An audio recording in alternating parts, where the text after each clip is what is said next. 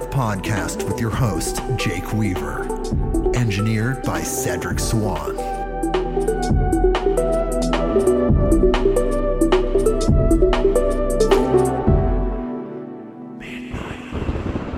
Hey, everybody. We're back with another episode of Midnight on Earth. I'm your host, Jake Weaver, and we're here to bring you more knowledge, more light, and more love. Well, I was not expecting to do another tribute episode so soon after doing the tribute episode for Thich Nhat Hanh. But literally the day after I recorded that episode with the wonderful Bryn Anderson, I found out that one of my great heroes, one of my mentors, an incredible human being that has mentored millions of people around the world, had graduated into the next dimension. It's Bob Proctor, people. And if you don't know about Bob Proctor, just go to YouTube and dive in. Just type in Bob Proctor and just start watching and watching and watching. I wouldn't be the person I am today without Bob Proctor, but I'm going to hold off before I get into that. I could just actually open up this huge can of worms, but I do want to just say that this is a tribute episode. This is a tribute episode to Bob Proctor, who recently graduated. Bob Proctor has had such a profound impact on my life that I couldn't do anything but have a tribute episode. I would have loved to have had Bob on the show, but alas, at 87, he passed on. So we're doing this tribute episode, but before we get into that, I do want to let everyone know that here with me, just like every lecture episode, every Beyond the News episode, and now just right out of the gate, the second tribute episode, Bryn Anderson of Vital Force Herbs is here with me. Hello, Bryn. Hey, Jake. How's it going? Well, we're doing a tribute to Bob Proctor. You were here just 2 weeks ago for a tribute to Thich Nhat Hanh, and now we're doing a tribute to Bob Proctor. Yeah, I was not expecting to do two tribute episodes so close together, but I guess February is a month of graduation for folks. I guess so. And also, I was personally expecting Bob to crack the 90s, much like Teak. Right. I thought it would be 97 before he graduated. That was just my wishful thinking. Yeah, you know? I kind of thought so too, though. He's so youthful and exuberant. I didn't see that coming at all. So I guess he was ready to move on, but I thought maybe you'd have him on the show, you know, in a year or so, too. Who knows? And for people that don't know who Bob Proctor is, he's one of the greatest prosperity, personal development teachers of all time. He studied directly under Earl Nightingale, who studied with Napoleon Hill and all the greats. He pretty much, with Earl Nightingale, founded the personal development industry. And he had been teaching for over 60 years. Some of the best concepts you could possibly imagine. Changed my life. Concepts that have changed my life. So that's just the very basic rundown. Of course, we're going to go into the bio. It's sad physically that he's gone. You know that he's graduated to the next dimension. So it's bittersweet when we do these tribute episodes. I have spent hundreds and hundreds and hundreds of hours pushing Bob Proctor's voice and information into my consciousness. So it's a big deal for me to see Bob Proctor go. I'm very, very disheartened. I'm wishing his family well and all the people at the Proctor Gallagher Institute, which is the company he founded with Sandy Gallagher. But before I talk about the run of the show today, before we read Bob Proctor's bio, I need you to do something for me. Go to WaveBlock.com. WaveBlock has created products that protect you. They are adhesive EMF shielding designed for the Apple AirPods and the Apple iPhones. They are stickers which are made of materials that reflect electromagnetic frequencies, EMF radiation, away from your body. The stickers themselves do not interfere with charging, docking, use, or your case. They just offer all-day protection. And perhaps you're an Android user. They have gift cards on the site for people that you know that use Apple products. They need to be protected. This technology is here with us. These Bluetooth headphones, our cell phones, they emit radiation in addition to other things in our lives. And we have opportunities to protect ourselves. This is one of those opportunities. You place the sticker on the device, and it, like I said, it reflects the EMF radiation away from your body. And we do have a discount code, which will get you 20% off your order at waveblock.com. No other podcast or anywhere else really on the internet will give you 20% off. This is exclusive to Midnight on Earth listeners. And the code is Midnight, MIDNIGHT. That will get you 20% off any order. So go and get the protection you need. You think about the amount of time these devices stay near our head, the SAR rating, which is measuring the amount of radiation that's being absorbed by your body, is real. That's why they have these ratings. These products that WaveBlock designed are designed to protect you, protect your lymph nodes, the lymphatic system. I could go on and on and on. This is something I definitely care passionately about. If you're an Apple product user, they have several variations of the iPhone, both versions of the AirPods, the classics, the pros. Check these out. The 5-star ratings, the videos, the actual lab reports are on the website. Check it out, people. Use your 20% off code, Midnight, and use it at waveblock.com. That's waveblock.com. And also check out Blue Cobra CBD. That's bluecobra.cbd.com. And there you will find Blue Cobra CBD oil, the highest quality CBD oil on the market, period. There's nothing else like it. Why? Because the method that is used to extract the CBD from the hemp is proprietary and it's 100% natural. It's called the HIT extraction method. It was developed by a man named Howard HIT, aka Big H, and it uses no chemicals, no solvents, no gases. Like I said, 100% natural. All the ingredients are 100% organic. Small batch, Oregon-grown hemp, organic Oregon-grown hemp. There is absolutely nothing like this on the market. I have tested and tried more CBD products than you can even imagine. Probably more than you've ever seen in your life personally as a person that's not ever been in the cannabis industry. There is nothing like this product. I use it every single day. And it makes me a better person. It helps me be my best self. I feel incredible.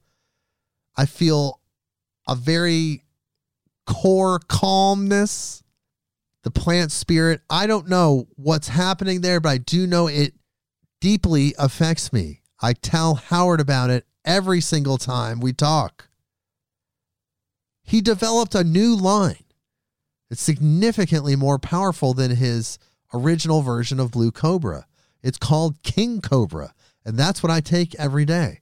I highly recommend you try it. If you feel like it's too strong, there's Little King Cobra, and if you have pets and people have benefited from this, they're telling Howard and they're telling me the Wild Thing line for pets, CBD for pets, using Howard's method. It's not just CBD for pets that you can find anywhere else. It's CBD for pets using the HIT extraction method. This is what I'm trying desperately to get through to you people that have ailments, pains, muscle issues, anxiety, depression, people that are dealing with cancer treatments. These are all situations where CBD has benefited in general. And by using Howard's CBD, the Blue Cobra CBD, you're going to experience something incredibly profound, just like I did. I'm like literally firsthand real life information right here for you, because it's powerful medicine and it doesn't have THC in it. It's not illegal in any of the places where cannabis is still illegal. This is another product. Yes, it's made from cannabis, but it's not illegal for people that wonder about that. People still wonder about that. You'd be surprised. And there's a Midnight on Earth Blue Cobra CBD discount code. It's MIDCBD, MIDCBD, and that will get you free shipping on any order in the continental 48 United States. International listeners, please check this product out. Talk to Howard directly and see if your country's laws correlate with his product. Shouldn't be a problem. I think it's fairly legal everywhere now. And you can contact Howard about a lot of different things. If you want to hear his personal testimony where he will tell you that it cured his cancer, his diabetes, and other ailments, he's there for you to talk to, and he'll tell you that. I can't tell you that, but he'll tell you that, and he'll also tell you that other people have told him that Blue Cobra saved their lives. I can't say that, but if you call Howard on the number that's on the website or email him, bluecobracbd@gmail.com, which is also on the website, he'll tell you all that stuff. You buy some, you don't like it, you can keep the product, money back guarantee, keep the product, keep the shipping money if you had to pay it. You get it all back. I take it every single day. Like I said, I put it in my morning shake. I urge anyone that's been ever interested in wanting to try CBD to try this product, because there really is nothing like it. And I keep trying to, like a Rubik's Cube, kind of figure out how to twist and turn these concepts around every time I tell you this, so it gets through to some people. And hopefully you're hearing me, because this is truly a magical product. There really is no other CBD product like this out there, period. And you can find it only currently at bluecobracbd.com.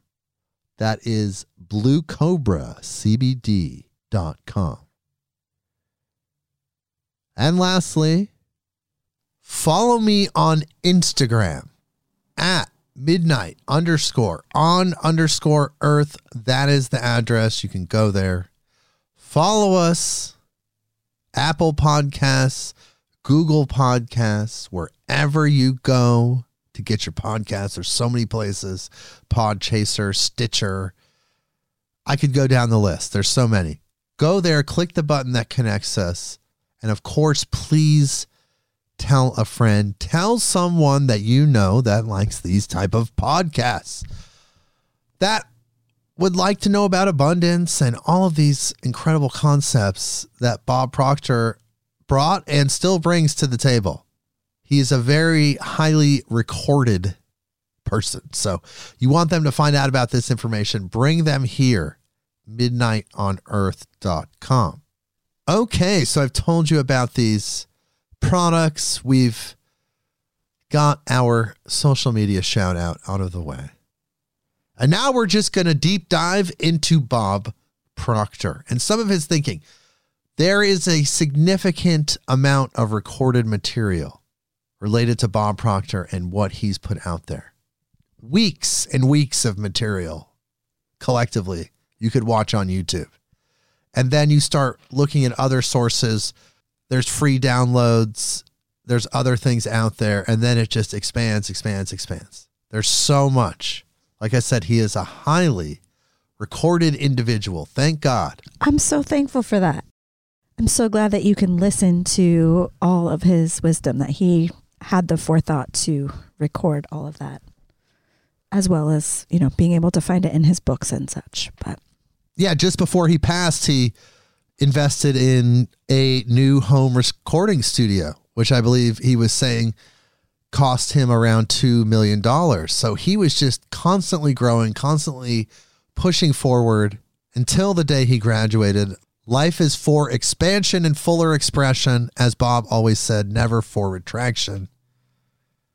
So he was always trying to live in that harmonious state with the expanding nature of the universe, which is so powerful and positive. So we're going to listen to three different videos, potentially four, I think. Three different videos from Bob, where you just get to hear his voice, understand his vibe, and also just realize that he's one of the greatest prosperity teachers of all time now. He's in the Legend Hall of Fame with Earl Nightingale, Napoleon Hill, Wallace D. Wattles. For me, this was the portal to that next level of information. I can say that Bob came into my life because a very great friend strangely appeared out of nowhere in a synchronistic time. He lived in another town, and he showed up at my house one day, incredibly excited about the information that he had learned from Bob Proctor and the Proctor Gallagher Institute and all the other authors that Bob Proctor suggests in his teachings. And from there, it ignited something in me. I remember streaming the Think and Grow Rich seminar that happened in 2015. So starting in 2015 is really when this all came into my life. And really what it boils down to is, as a spiritual person, I've always been attracted to certain books that are resonant with those topics, with those understandings. And you see these titles that are spiritual and heady, and you want to read those books, and they're always in the occult section. But there's another section in the bookstores called the self-help section. And you go to that section of your library of a bookstore, and you will see books like The Science of Getting Rich, Think and Grow Rich. And those titles tend to scare, actually terrify spiritual people, because most spiritual people have been programmed that money is the root of all evil. And the love of money is the root of all evil. But really, that is not the case. I would like to correct that and say the lust for money is the root of all evil. The coveting of money is the root of all evil. Money is just a neutral form of energy. It can do incredible good. It can magnify your mind. You have an incredible idea backed with the resource and the energy of money can do profound things. And when I realized that, when I started to let go of my old understandings, so many spiritual authors I've read, so many people I've talked to over the years seem to have the misunderstanding that if a person is wealthy, that they've done something wrong. And that is not the case, honestly. In some cases, there are people that are ignorant in the realm of human compassion, understanding, that seem to have a surplus of resources, yes, but that doesn't necessarily mean that because you have those resources, there's only one path you could have chosen. When you realize that everything is infinite and made out of one thing, just original substance before energy, then you realize that everything is infinite because everything takes that form from original substance. So all the lack, all the limitation, all the scarcity is truly a human construct. And these are some of the things that I've learned from Bob and the authors that he's suggested.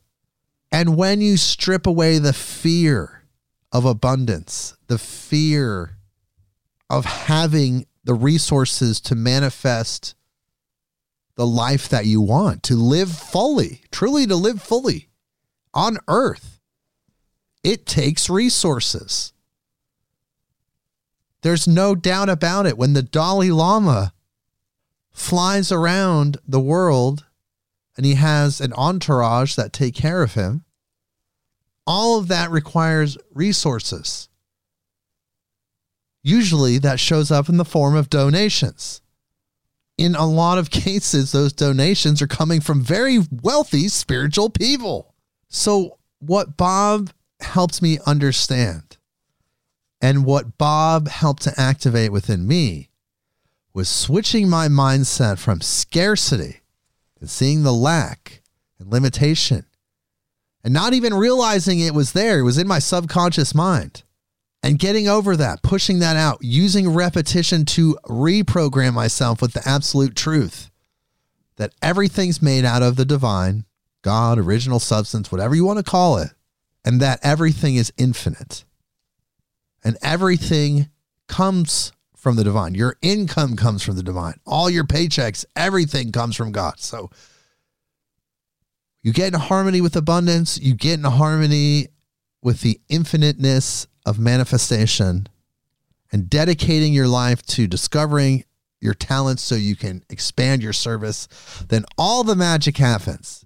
And these are a lot of concepts that I've learned from the prosperity sector of spirituality and new age thinking. But it's a sector, like I said earlier, that wasn't at the forefront. Most spiritual people do not talk about these things or had not for many years. Now it seems to be coming into the forefront somewhat, but still, it's still seen as potentially materialistic. But I want you to understand something. I want you to understand something, and then I'll stop talking. Is that if you had those resources, infinite money, think of the good that you could do with that. Are you trying to say that you would be corrupted? Are you trying to say that as soon as you got handed millions of dollars, you would instantly do something negative? I don't think so. I don't think you actually think so. I think you would try to do something good. You would try to magnify your mind. Multiply the good that you can do. And these are some of the things, like I said, that Bob talks about. So all of these concepts shifted my frequency, changed my vibration, and then I started to attract incredible things into my life. My life radically changed from that point forward. I became a different person, including starting a podcast and so much more. Bryn, did you want to say anything about Bob Proctor? Well, wow, you just said a lot about Bob Proctor, but something that struck me when I first started listening to Bob Proctor was, like you said, he's not in the New Age spiritual section of the bookstore. He's in the self-help and the titles and things that you see him talk about, you know, born rich, think and grow rich. And you're instantly like, oh, that's just about greed and money or how to get wealthy quick or that kind of thing. And when I really started listening to him and the other authors that he learned from, James Allen, amazing early century author, and like you mentioned, Wallace D. Wattles. It's all about energy. It's all about vibration. It's all about the divine. Like one of the first things I ever heard Bob Proctor say, standing up there, you know, looking like a, you know, pretty regular grandfatherly type guy in his suit, saying like, you're a soul. You're not a body. You know, you're made out of energy. All of these amazing, you know, yes, spiritual you are not your concepts body. That you're like, oh yeah, that's like the hippie bumper sticker. You know, you're not your body. You live in a body, things like that. And, you know, here's this guy. And it's like, well, wait a minute. Okay. So what's his angle? And it's just, it's so much more. It's so much more profound and deeper than you might expect it to be or think, just from what we've all been programmed to believe that money and wealth and all of that is about. So I definitely encourage people to dig deeper into, you know, what he and his teachers that he learned from are all about. Yes, you are not your body is like peak Bob Proctor. That's like his really foundational concept, one of his foundational concepts, because he really drove home the point that you're not your body, you're in your body. And then he talks about in his teachings how to utilize your mind to direct the body to achieve the goals that you want. Right. And you're not even your mind, that you are in charge of your mind. And, you know, so therefore it's up to you to program your mind in the manner in which you would like to live, and not just let the mind run amok being ruled by the body who is being programmed by outside sources. Exactly. So it's just all about how to harness your, you know, all your divine energy, your divine will, your divine service. Also, it's not about money for the sake of money. And that's something I think is really important. It's not just like, you know, here's a book on how to get rich so you can have 5 pools and 7 mansions. It's about what, like you said, it's what you can do, what you can manifest, whatever you want for the service that you were born to do. You were brought here to do a service, to make the world a better place, to live for the highest good. And here is how you are able to access through energy the resources in order to do the service you were meant to do. And that's really what Bob's whole message was. And really there's, yeah. And what I really find interesting is that a lot of what I learned from Bob Proctor, and then backing it up, Earl Nightingale, Napoleon Hill, and all the other authors, I didn't find in the occult teachings. I didn't find it in the counterculture teachings. I didn't find it anywhere.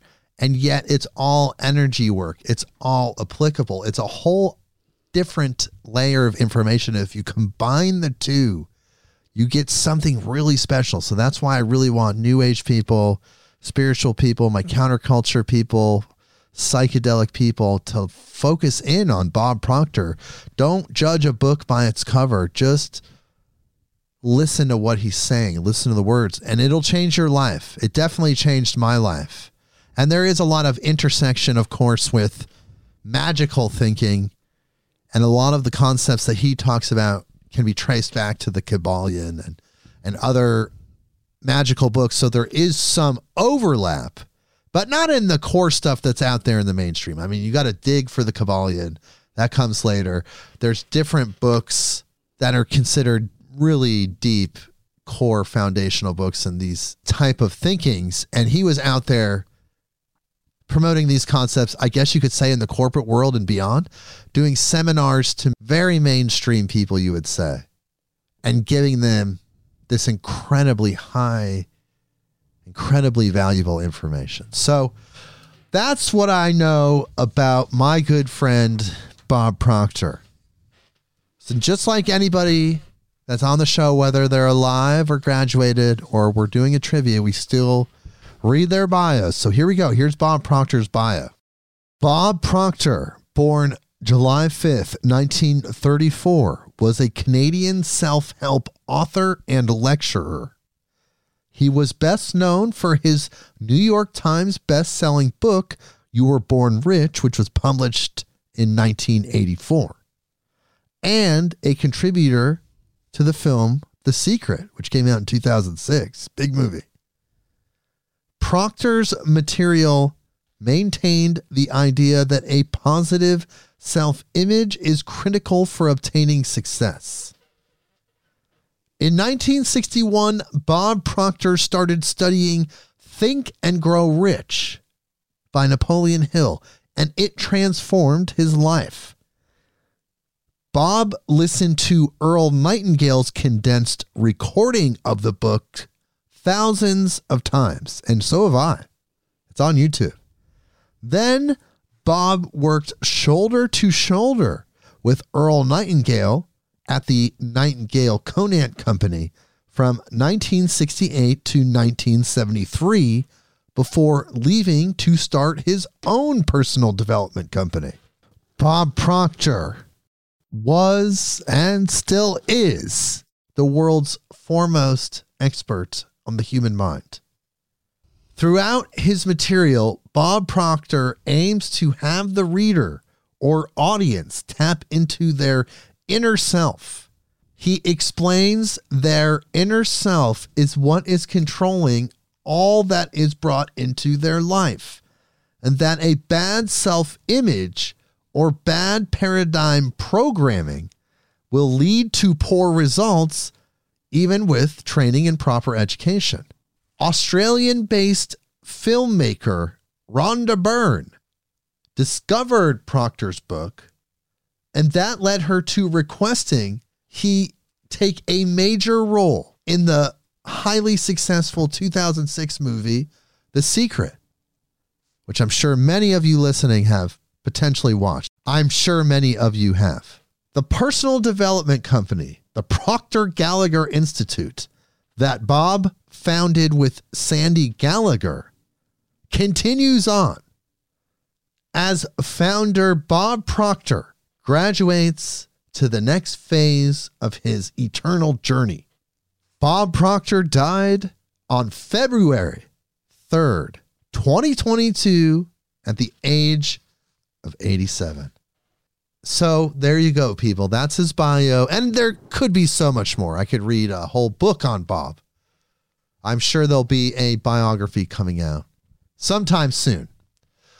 So the first video that we're going to watch together, this recording, is called The Law of Vibration. And we're going to listen to Bob's sweet, soothing voice as he teaches us in this dimension now from the other side. Bryn, are you ready to hear Bob? I am. And sometimes his sweet and soothing voice is also rather motivational. There's a little bit of... Drill sergeant? A little bit... You are a soul. Well, we're going to find out. You're not just your body. I love that. It's we're going to find out. We're going to find out, people. You're going to hear it yourself.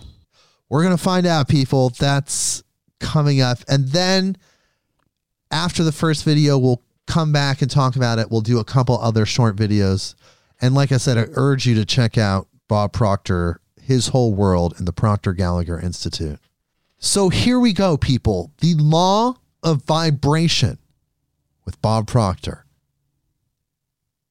Welcome, everyone. I think you're really going to like this.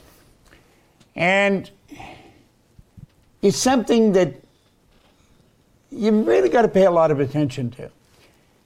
It's not something you learn overnight. But you get studying this, and you can literally have anything you want. Now, if you look here, I've been studying this for 60 years. I started my 60th year last October. And I think, you know, this is something you should study all the time. It's not just something you study once in a while. If you look at this for a moment, I think that Neville put it very well. He said, you're only limited by weakness of attention and poverty of imagination. I want you to think about that for a moment. Really give that some thought. You're only limited by weakness of attention. Do you know, I have quoted Dr. Wernher von Braun on numerous occasions. When John Kennedy, when he was the President of the United States, asked the good doctor, the father of the space program, greatest scientist, you know, what it would take to build a rocket that'll carry a person to the moon and bring him back safely to Earth. He answered him in 5 words. He said, the will to do it. Now, will is a mental faculty. You have perception, the will, reason, imagination, memory, and intuition. These are all our higher faculties. This is what makes us who we actually are. This is what separates us from all the rest of the animal kingdom. And Neville's saying, you're only limited by weakness of attention. Wernher von Braun was telling President Kennedy, all you need is to give it your full attention, the will to do it. See, the will gives us the ability to concentrate. I don't know what you want, but I do know this. If you can think it, and you can let yourself get emotionally involved with it, and you stay focused on it, you can have it. Now that's a very basic concept, but it's not the easiest thing for most people to do. But the more you study it, the better you're going to get at it. But I love this. You're only limited by weakness of attention and poverty of imagination. You've got to activate your imagination. A lot of people just use their imagination for, gosh, I hope this doesn't happen, or I hope that doesn't happen. They're letting it go in the wrong direction. Our imagination is the most marvelous. Hill, in Think and Grow Rich, Hill said the imagination is the most marvelous, miraculous, inconceivably powerful force that the world's ever known. It'll create anything for you. It'll take you anywhere. Your imagination will take you anywhere, and it'll give you anything you want. That's a beautiful thing to know. Now, you know, everyone has a story, and I'm not an exception. I'd like to share my story with you, some of my story, not all of it, but some of it. And it has a lot to do with when I started to understand this law, the law of vibration. Do you know The Secret talked about the law of attraction? The Secret was a runaway, it went viral, a very bestseller. It's reported 500 million people have been impacted by the movie or the book, The Secret. Now, I was very fortunate to have a key slot in that movie. It's been often said that I'm better known in Iraq than I am in Indiana. And I think that's true. This is the primary law right here. The law of attraction starts with the law of vibration. And let's take a look at where the law of vibration starts. It starts right in your own mind, right in your own head. Your mind activates brain cells. And when those brain cells are activated, you're impacted. You impact the whole universe. Do you know that thought waves are cosmic waves that penetrate all time and space? You see, as you get studying this, and as you start to get into it in some depth, the ideas are so vast, they're so huge, and you think, this is about me? See, I don't think the vast majority of us have ever been introduced to who we really are. I think that if a person started to show some promise in developing a healthy self-image, they were told that they were being conceited. Don't be like that. That's not the way it should be. And of course, we get a lot of other bad information in there. But this law of vibration starts in our own marvelous mind. And I'd recommend that you start really studying this. If you just stick with us, what I've done, I've taken some of the most complicated material and I've reduced it to the most simplistic form, because that was the only way I was going to understand it, and I had marvelous teachers that helped me get that. Now, Lincoln said something absolutely incredible. Lincoln said many things that are incredible, but he said to believe in the things you can see and touch is no belief at all, but to believe in the unseen is a triumph and a blessing. Think of that. To believe in the things you can see and touch. We've got things we can see and touch. That's no belief at all. To believe in the unseen is a triumph and a blessing. Do you know the biggest part of you you'll never see? The real you you'll never see. Now we've got to start to understand this. We've got to start to get it in the right slot in our mind. We've got to realize that there's so much to us that we don't really get. We don't understand. Our educational system is so lacking in teaching us who we are. You can study psychology, but most people that study psychology have never really got to know themselves. I'm talking about in depth, who you really are, your relationship to the whole scheme of things, or your relationship to God. You're talking about an infinite power, and you're created in that image. We have infinite potential locked up within us. What we want to do is learn how to use it for good in our life. This man changed my life probably as much as anyone in all the years I've been here. Leland Val Van De Walle introduced me to some enormous ideas. That's a slide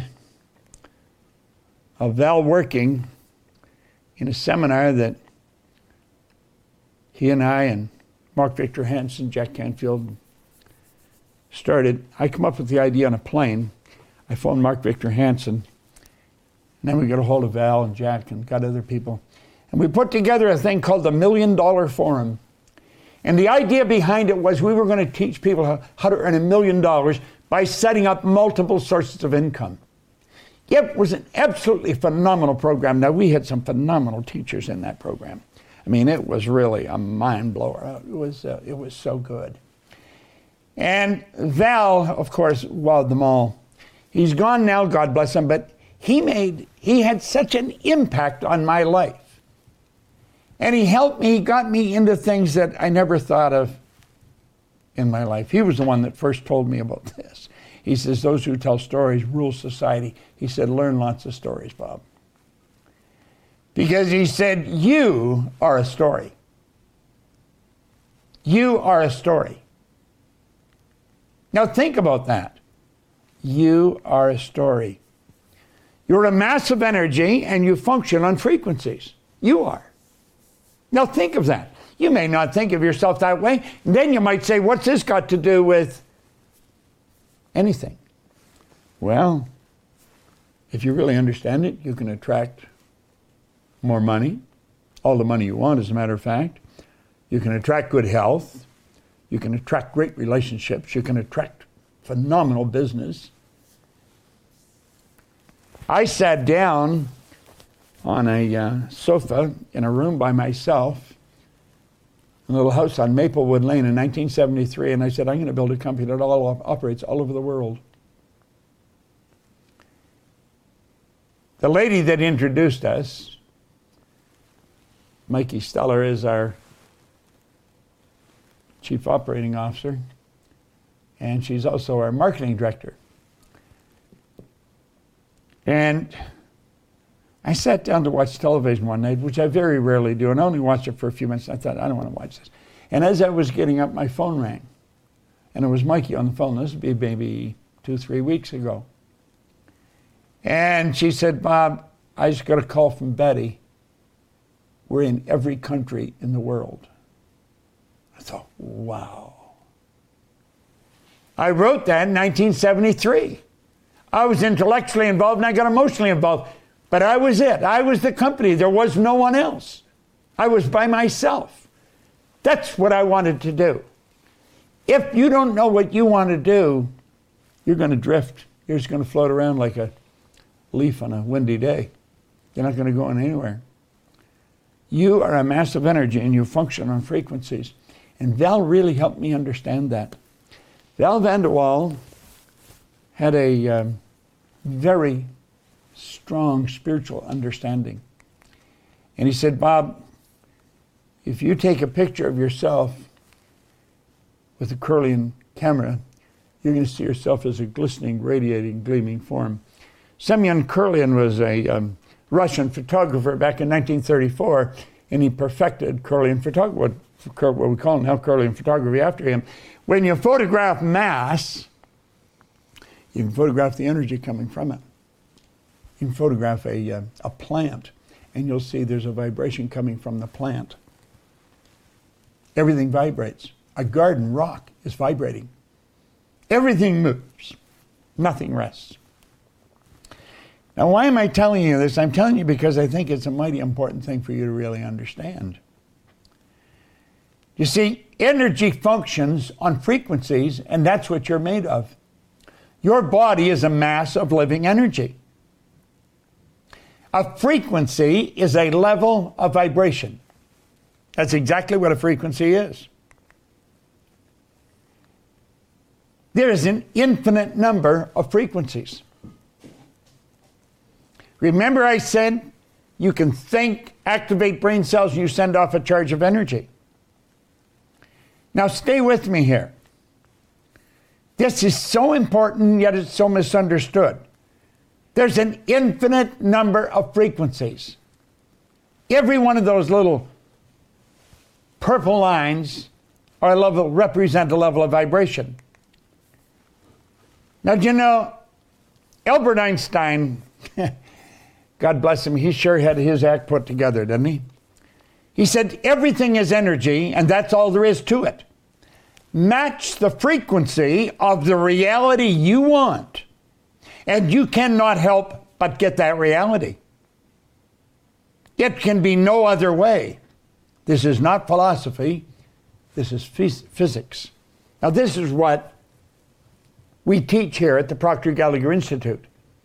We teach you the primary cause of the good that you desire. You take care of the cause, the effect always takes care of itself. In fact, Emerson said the law of cause and effect was the most important law in the universe. I don't know if I agree with that, but he's certainly pretty close to it if he isn't right. Everything is energy. Now think. That's all there is to it. Everything is energy. Everything. Match the frequency of the reality you want. Yet you cannot help but get that reality. It can be no other way. This is not philosophy. This is physics.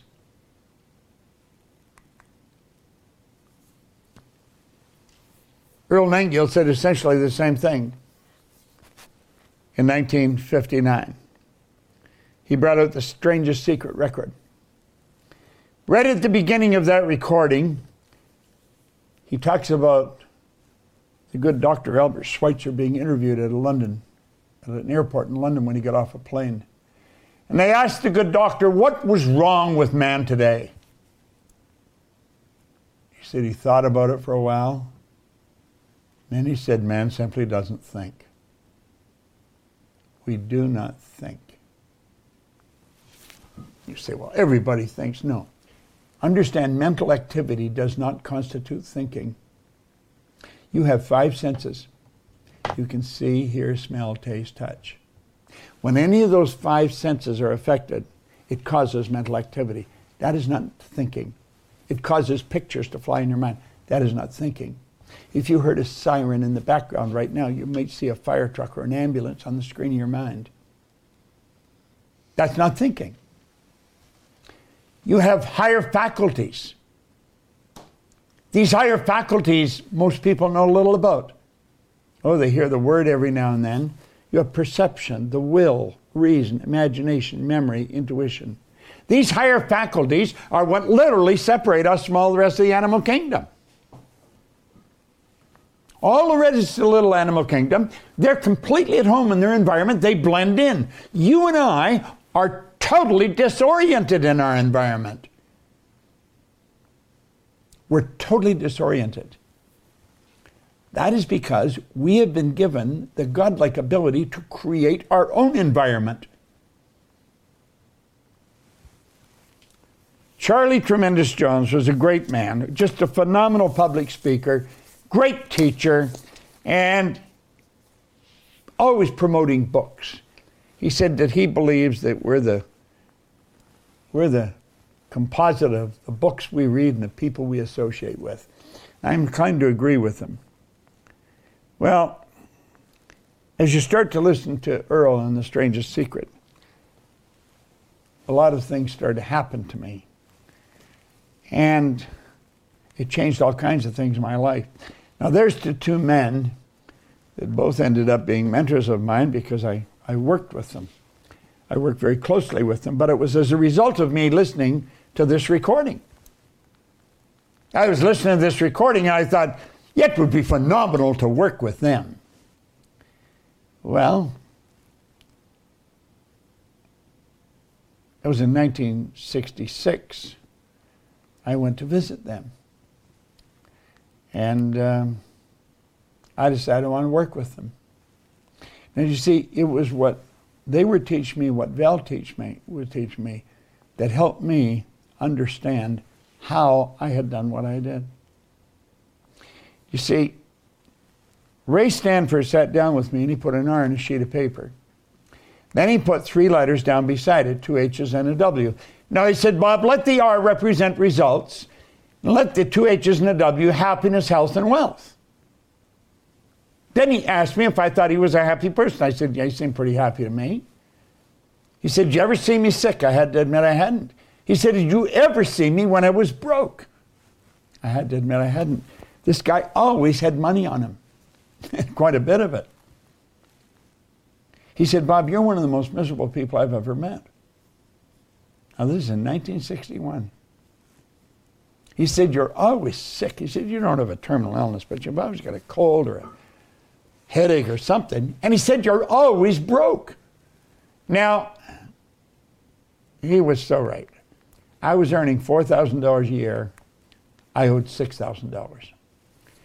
Now, I want you to think of this. At the time, I had 2 months high school. I had no business experience at all. I was 26. I left school when I was 15. I worked all over the place. I was in the Canadian Navy. I worked in bars and in factories. Always dumb jobs.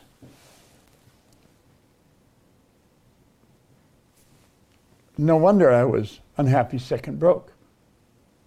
I studied nothing. I read nothing. He said, do you ever read anything? And I said, no, I can't read. And that's when he introduced me to this book. And he said, Bob, Napoleon Hill studied 500 of the world's most successful people over many, many years.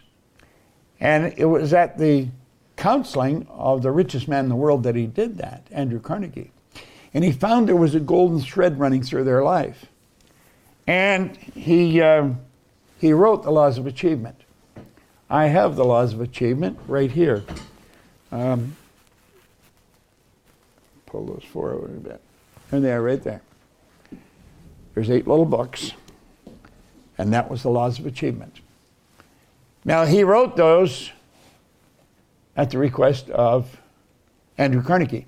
Carnegie said it was a shame, like people like himself, who was the wealthiest man in the world, is going to their grave with all his knowledge locked up in their bones. He said, nobody's ever organized the Laws of Achievement. And as a result, most people never achieve very much. And he got Hill to do it. Well, after he did it, then this book, The Laws, or Think and Grow Rich, came out of that. And this is what I was really into studying, okay? You know that within a year, my income was at $175,000. Now, at the beginning, the end of this meeting, Arash is going to be giving you a directive. And what I would suggest you do is listen very carefully to him. This is a goal card that I have my goal written on. I carry this in my pocket. Every time I put my hand in my pocket and touch that card, the picture that's in my mind flashes on the screen of my mind. I painted the picture in words on the card, and it's tucked into cells in my brain. Well, that's how I went from earning $4,000 to $175,000, and I did it in less than a year. This is no formal education, no business experience. I had no idea what I was doing. In less than 5 years, I was over $1 million a year. I had business operating in Toronto, Montreal, Boston, Cleveland, Atlanta, Sunday, in London, England. If you asked me how I did, I had no idea. I had no idea. I have found out since it was through the repetition of what I'm talking to you about right now. The action of repeating something that has already been said or written. Look at. Ray said to me, if you read this every day, your life will change. He got me to commit to doing that. I committed I would do it. And God only knows why I've kept that commitment. In my 60th year, every day. I don't read a lot of it. I just open and read something. Right here. That's just where I open it now. Remember, too, that all who succeed in life get off to a bad start. And they pass through many heartbreaking struggles before they arrive.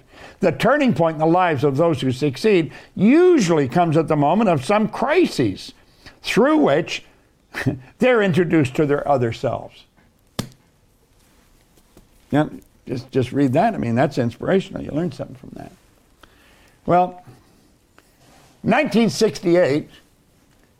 I was their vice president of sales, because that is something I wrote on the card. I decided I wanted to work with them. I wanted to work right beside them. And I had an office right beside the two of them. This is vice president of sales. And you know, Earl taught me something that is so valuable, and I want to share it with you. He said, you know, Bob, there's an enormous difference between knowledge and experience. Now, I want you to think about that, because when he sat down and explained this to me, and he said, before we agreed that you were going to come here, Bob, to work, we checked you out. And that's when he told me, he said, you've got something very strong going for you that we need in our company. And that's when he told me, he said, there's an enormous difference between knowledge and experience. He said, you see, Bob, if we read the book, if we understand it, we can talk about what's in it. We have some knowledge. But he said experience is totally different. Experience is when you've done it. So you just don't think this is right information.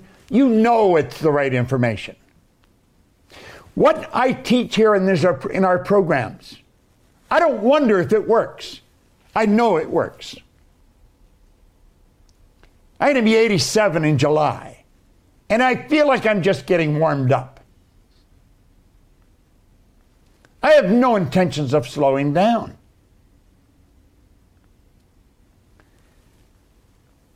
We earn millions of dollars. We operate all over the world. And I believe we share some of the most powerful information in the world. It's not just something I've studied.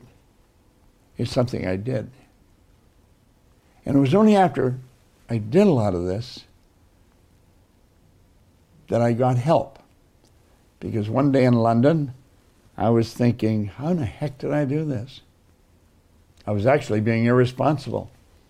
I was earning over $1 million. I would go into the Playboy Club and play roulette on Hyde Park, right next to the London Hilton. And I didn't care if I lost the money, because I knew where the money was. And one day I thought, you know, this is being very irresponsible. And I think, how the heck did this happen to me? Because you see, I had been struggling all my life up until I met Ray, and he gave me the book to study. I had really been struggling my whole life. Never had a half-decent job, had nothing really going for me. And here I am, owning a company that operates in 7 cities, 3 countries. And I thought, how did it happen? And I couldn't figure it out. You see, I knew I wasn't lucky. I just inherently, I just had an innate awareness that I was not lucky. I had been raised to believe if you're going to earn a lot of money, you got to be really smart. I knew I wasn't really smart. I knew that. I knew a lot of people thought I was, but I knew I wasn't really smart. And I'd been raised to believe if you don't go to school, you can't get a good job. I hadn't gone to school, and I didn't have a good job. I owned the whole company. And so I made up my mind that I was going to find out how my life changed. I wanted to know how it changed. And since that's what I wanted to know, that's what I started to find out. And that's where I learned the power of repetition. I was sitting with a lady, Catherine Weishappel. She's from Germany. She is in Germany. And I was sort of like a review meeting with her. She was a consultant at her company. And I was sitting with Gina, my assistant, and Catherine said, I believe success is 5% strategy and is 95% mindset. I had never heard that before. And I looked at her. I just intuitively knew she was right. I knew she was right.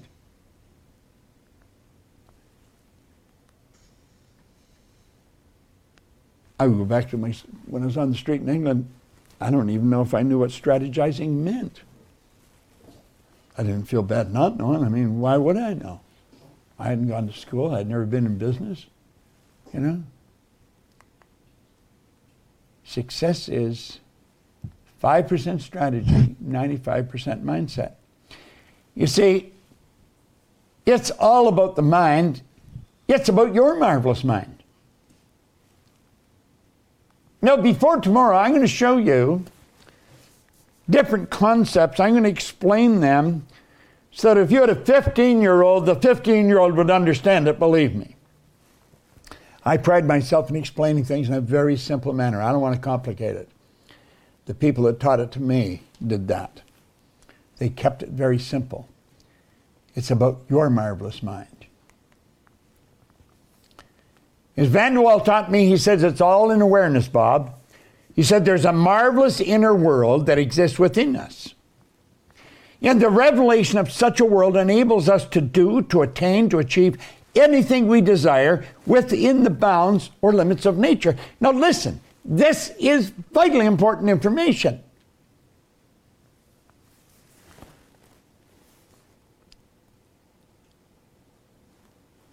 I have never really studied finance. I'm not a financial guy. I've earned millions, literally millions of dollars. I think it's the easiest thing in the world to do. But I don't know how to manage money. I really don't. And I had my own company. But you know, if we go back to what Einstein said, if we get the picture and we get into the energy of the good we desire, you can't help it. Have it manifest. Around 15 years ago, we had a lady come to the seminar who was a securities attorney. Oh, we've got a little friend here. And Sandy Gallagher was a securities attorney, very successful one. She became fascinated with what we were teaching. One thing led to another. I'm going down the road pretty fast here. And Sandy Gallagher became my business partner. Sandy is really a financial genius. She really is. She was buying and selling banks, turning banks public. Here's Bob, didn't know nothing about finance. And I attracted the perfect business partner for me. And I could just go ahead and do what I love doing. And I knew that our company was in good hands with that. And Sandy runs our company. She is the CEO and the president of the company. Now, why am I mentioning this? You've got to become aware that you can and will attract whatever you require to cause whatever picture you're holding in your mind to move into form. It's not an accident. There is a marvelous inner world that exists within us. And the revelation of such a world enables us to do, to attain, to achieve anything we desire within the bounds or limits of nature. Now, that law or that truth was taught to me by this man. He taught me so many things. God, I miss him. Val and I became great friends. We did a lot of work together. I think of Val, he was a big guy. I've always been not that big. I think I was about 135 pounds when I started to work with him. We'd be out on the road and we both liked buying clothes. We'd go into a clothes store. He said, "You got any men's clothes in here?" He was always ribbing me. He said, "You know, this guy has to run around in the shower to get wet." I think what he was doing was making excuses for him being as big as he was. But sure, a great guy. Now, he's the one that woke me up and he introduced me to this drawing. And he said, "Bob, I want you to let that represent you." And he said, "The big circle represents your mind. The top half of it is your conscious mind. And the bottom half is your subconscious mind." Now, you've been reading a lot about this, but I would suspect that you're very confused when you read a lot of this stuff. I think one of the best books on the subconscious mind is Dr. Joseph Murphy's book, The Power of the Subconscious Mind. It's a phenomenal book. If you don't have it, your library is not complete. And at any rate, he taught me this drawing, and he said, when you think of yourself, you've got to have an image. You got to understand the mind is everything in your life. You got to learn how to work with it. Now he said, let's look at it this way. There's the mind, and there's a positive sign and a negative sign. Now he said that actually represents a law of polarity, the law of opposites. And he said here, a power flowing into your consciousness. And when it flows into your consciousness, you create thoughts. You literally create thoughts from a power that flows into your conscious mind. You can originate thoughts. You can think something that no one has ever thought before. You have a unique ability to do this. It's the thoughts that you think in your conscious mind that you impress upon your subconscious mind that causes you to feel the way you feel. Feeling is conscious awareness of vibration. Those feelings are expressed with and through your physical body. That causes the action which produces a result. Now, getting them all lined up is called attitude. Now, some people line up on the negative side. They're going to see what's wrong. And you know something? They're right. There's something wrong. Other people go on the positive side. They see what's good. And they're right. There's something good. You can find what's right or wrong in anything. Doesn't matter what you're looking at. If you want to find what's wrong with my presentation, just keep looking. Take a pen and pencil because you're going to get busy. Or if you want to look at what's right, look at that. There's a power flowing into our consciousness, and we have the ability to think anything we want to think. And it's the thoughts we think that causes the feelings because we get emotionally involved with them. That causes the body to move into action and produce results. Now, this drawing is without question so valuable and so misunderstood. And he went on to explain more about the conscious mind. He says, that's your thinking mind, Bob. Problem with most people is they don't think. They really don't think. Mental activity never constitutes thinking. I remember when he said that, and I never forgot it. He said, that is your thinking mind. It's also referred to as the educational mind. This is you I'm talking about. Now, as I keep building this idea, you're really going to get to know yourself, the world you live in, and the laws that govern your being a lot better. And as you understand yourself a lot better, you're going to find your finances are going to improve, your health is going to improve, your relationships are going to improve. Your whole world starts to get better. The educated mind is also referred to sometimes as the intellectual mind. That's where all the intellectual factors are. Remember I told you what they were? You had perception, the will, reason, imagination, memory, and intuition. There's 6 of them. They are our mental muscles. And as you start to understand how to develop them, you can become a very powerful person. If you've ever been in a seminar that I've been in, you know that I can walk up to a person, I can tell them all about themselves. Everything that goes on the inside shows on the outside.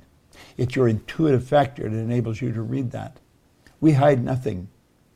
And I always do this in a seminar to show off a little bit. I want really get your attention, see what I can do. But then what I really want to do is say, if I can do it, you can do it. See, we watch other people do things and we become fascinated if they're doing it really well. What we want to understand, if we want to do it, we can do what they're doing. The subconscious mind is your emotional mind. When you're emotionally upset, you've got the wrong ideas being fed into that part of your mind. Now, over here on this side, because you can think, you have the ability to choose. And because you can choose, you can accept or reject everything that comes down the road. Everything. Because there's a lot of crazy information coming at us through TV, newspapers, radio, television. Just overhearing restaurants and conversations, if you can get into a restaurant. You can accept or reject everything. And then you have the ability you can originate. Now, the subconscious mind doesn't have the ability to do all those things. All those magnificent abilities are in the conscious mind. The subconscious, it must accept whatever you give to it. Must. It has no ability to reject. And get this, it's what you impress upon your subconscious mind that ultimately turns into results in our life. This is where we want to get our imagination going in high gear. Your subconscious mind cannot differentiate between what you've imagined and what's real. It has no ability to differentiate between the two. Unfortunately, most people imagine what's wrong. They think of what they don't want rather than what they do want. Now look here for a moment. Let's take that knowledge and we'll say, this is you today. There's information coming at you today, and it is terrible information. And it's flowing into your conscious mind. Now, you have the ability to think. You have the ability to reject that. You can say, get out of here. And they all go away. But you know something? Most people don't do that. You want to know what they do? This is what they do. They're not thinking at all. Their subconscious mind is wide open. And that information goes right into the subconscious mind. Remember what we said about the subconscious? It has no ability to reject. All that negative information. Why do we leave the mind open like that? It's our paradigm. It's how we're programmed. We're literally programmed to live that way. Who did this? Why did they do this? Well, let's take a look. We'll just close the window on that for a minute. Let's go over here. This is you as an infant. Now, the more you understand this, the more you're going to be able to put tomorrow's lesson to work. Because I'm going to get in and I'm going to show you how you attract whatever you're in harmonious vibration with. This is you as an infant. Your subconscious mind was wide open when you arrived on the scene. I don't care what language was spoken around you, that's the language you learned. If there was more than one language spoken around you, you would learn more than one language. You see everything that was going on around you. All the love, the hate, the prejudice, it was all programmed right into your subconscious mind. It's like in the song, a person has to be taught to love and hate. They must be taught before they're 6 or 8, before it's too late. You see, a child's mind is wide open. The child is being programmed. First of all, they were programmed genetically. That's why the child looks like they look. That's genetic conditioning. You see, it's a little bit of energy from mom and a little bit of energy from dad that formed the nucleus of you. And when those energies came together, that was the start of you. And then 280 days later, you made your debut on the planet. But over that 280 days, there was a lot of programming going on. There's genetic program, and now there's an environmental program. And the paradigm, here we are, years later. People, you know, they've learned all kinds of information, but they're not doing it. The paradigm is in control. You see, the paradigm is, it's something most people don't understand. It's something everyone should understand. Every one of us has gathered an abundance of knowledge covering numerous subjects. However, most of what we've learned has very little, if anything, to do with our paradigm. Therefore, we frequently don't do what we already know how to do. I maintain that everyone that can hear my voice already knows how to at least double your income. Now, you may be thinking, oh, that's not true. Oh, yeah. Listen, trust me. I've been there, I've done that. I've worked with thousands of people. I know how it works. We have superior knowledge, inferior results. That causes confusion and frustration. Now let's put our model up here and take a look. Here's a person here, they've got all this knowledge in their mind. They go to school, they get a ton of knowledge. But you know something? The knowledge doesn't match the results. Why is it that a person with a great formal education, worked in a good company for maybe 30 years, is struggling to meet a mortgage payment? Explain that to me. How does that work? They've gone right through our educational system. We're very dedicated to employees for maybe 30 or 40 years, and they're having difficulty making a mortgage payment. Doesn't make sense, does it? Well, all they know isn't working for them because the paradigm is in control of them. Their results are nothing but an expression of the paradigm. That's all that conditioning that took place before they could even think. If you want to change your results, it's essential that you change the paradigm. That's absolutely essential. So as we get into the law of attraction tomorrow and show you how it's just an extension of the law of vibration, I would recommend you study it pretty closely. Because you see, you do have a paradigm. Oh, I do. Everyone has. A paradigm is a mental program that has almost exclusive control over our habitual behavior. And think of this. Almost all of our behavior is habitual. Something to really understand. Now let's take a look at this. You can create your own economy. You can create the life you really want. Nothing tricky about it. Energy functions on frequencies. Remember we said that? A frequency is a level of vibration. There's an infinite number of vibrations, of levels of vibrations, of frequencies, an infinite number. Let's take a look again at what Albert Einstein said. So beautiful. Study this very carefully. Everything is energy, and that's all there is to it. Match the frequency of the reality you want, yet you cannot help but get that reality. It can be no other way. This isn't a philosophy. It's physics. Look at, when I sat down and wrote out that we would have, our company would operate all over the world, then I went to work. I had the idea. Mikey phones me. Now, that was in 1973. It was just a couple of weeks ago she phoned. She's in every country in the world. Here's the trick. Decide what kind of a life you actually want. Quit fooling around with your life. It's too short. Then say no to anything that isn't that. Decide what kind of a life you actually want. Then say no to everything that isn't that. Now look here.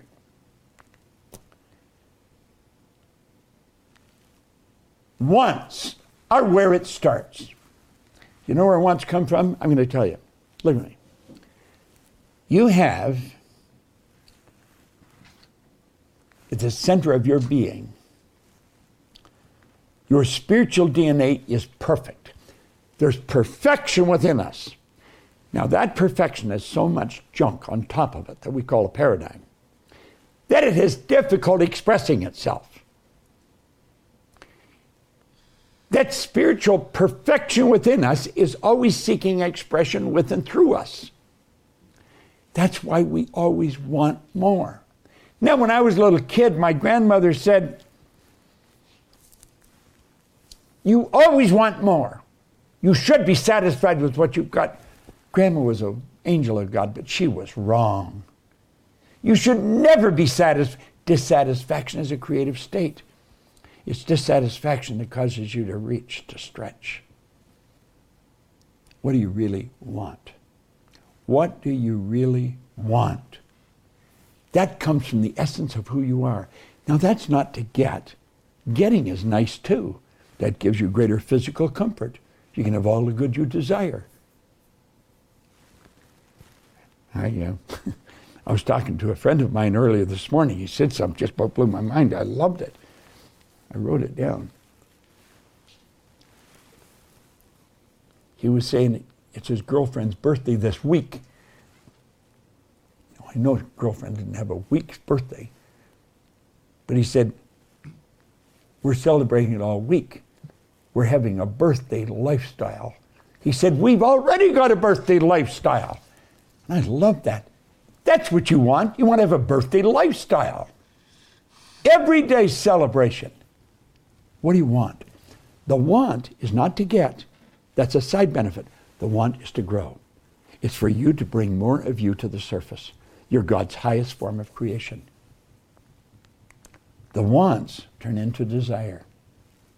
Desire comes from the Latin desire, to give birth to the children, to give birth to the idea. The want creates the desire. The more you feed the desire, the stronger it becomes. Desire is the effort of the unexpressed possibility within, seeking expression without through your action. The desire is what moves into form. Now, that's where you're going. That's what you want to do. It's all vibration. It all has to do with energy. And we're back after the first video. That was pretty incredible tail end of Bob's life. 60 years at that point. And he touched on a lot of his key teachings. The things that I would say were exclusive or at least signature Bob Proctor teachings. So it was a really good video, but I urge you to dig deeper. And we're still going to dig deeper. There's a couple more videos we're going to check out and listen to these recordings. He was 86 in that last recording, and he passed away. He graduated when he was 87. So that was right at the tail end of his life, and he was still crushing it. So as you go back in his career, there's all different stages of his energy level, his presentation. He uses different methods during different eras, and it's just really amazing. He really teaches some really good stuff. Bryn, what did you think about that? You took some notes, as you always do. What did you think about that? Just kind of overview. That seemed like an overview of the Bob core concepts. What do you think? Yeah, definitely. I think that it was kind of a recap.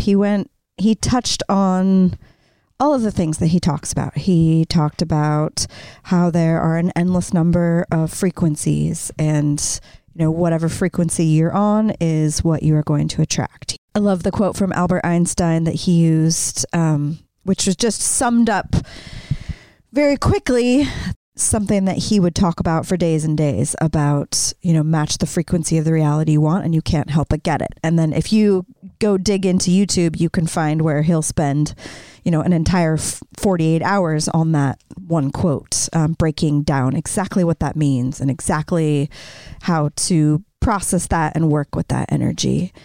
And then he talks about, you know, the difference between thinking and just the subconscious mind and the conscious mind, and how we have to be really careful about how our subconscious mind is just working on automatic, and whatever is put into your subconscious mind is what, you know, that's all your subconscious mind can work with. And so it's up to you to be careful about what you feed it and to program it in a way that you want, so that it's not just, you know, running on autopilot. Yeah, essentially getting programmed from outside sources. You have to actually, like he said, say, go away, almost in a way, like consciously reject the information that's coming in. Notice that it's happening. Wow, I'm being programmed by that billboard, by that magazine, by that idea, by that concept that's being pushed on me from a neighbor, from a coworker. I don't agree with that concept. I can consciously... I don't know enough about it. I can consciously understand what they're saying, and I'm choosing to accept or reject that. Absolutely. And one of the authors that I know he learned from, James Allen, who wrote the small, great little pocket book you can carry around with you everywhere and read 1,000,000 times, As a Man Thinketh, So Is He. And, you know, in the title, whatever you think about, you become. Whatever you work with is what happens. And there's so much more to that statement. It's a pretty profound statement if you think about it. Yeah, and we're going to check out some more Bob. Bob is going to tell us even more. And really one of his core concepts that he talks about and teaches about is the power of paradigms and how good paradigms, good habits shape our results. And we have to consciously take control of creating those paradigms and programming ourselves. And then how these paradigms can also destroy us. Like Bryn was saying, if they're coming out from outside sources and you're letting them sneak past your conscious mind, and then all of a sudden you have these thoughts, these ideas that aren't coming from you. They're coming from somewhere else, and they're forming unfunctional, dysfunctional views or behaviors, or even just responses or reactions. It's something that's even generational. You could be passing it down to your children. These paradigms could have been passed down to you. But there is a way to change the paradigms. And what is necessary to change the paradigms is repetition. This is so huge. This is a huge thing. So there's only one way to reprogram yourself. And that is the repetition of new information. So sometimes people talk about mantras. You can think about how they're repeating these spiritual concepts and pushing them into their subconscious mind to resonate with it, to become one with it. But really, you can use that same formula to reprogram yourself in other ways. And repetition is what it takes. So you get this information, whether you're reading it in a book, maybe you read the same book 75 times. Maybe you read the same book 750 times. That's where the repetition comes into play. It's even better with audio recordings. You listen to the same recording hundreds of times, thousands of times, and it burrows into your subconscious. It's information that you're consciously letting into your subconscious, and that's shaping a new paradigm for you, which is then creating new results in your life. Bryn, did you want to say something about that? That was a great description of what repetition can do to change a paradigm. I just wanted to back up for a second about what is a paradigm. Bob says that a paradigm is a mental program with exclusive control over behavior. And most of our behavior is habitual. And so just thinking like, okay, what are these paradigms? It's like, it's anything. It's saying it's something that decides what your reality is. And it's something that can limit you if you're not aware of what it is. I live in this certain place, therefore I can only do this. I was brought up this way, therefore I'm this. I am this kind of person, therefore this. Like anything that leads you down a dead end road is a subconscious paradigm that stops you in your tracks, that doesn't allow your imagination to be endless. It's a limiting factor. And so that is where the repetition of consciously changing that paradigm comes in. I would like to do this. I can do this. I am going for this.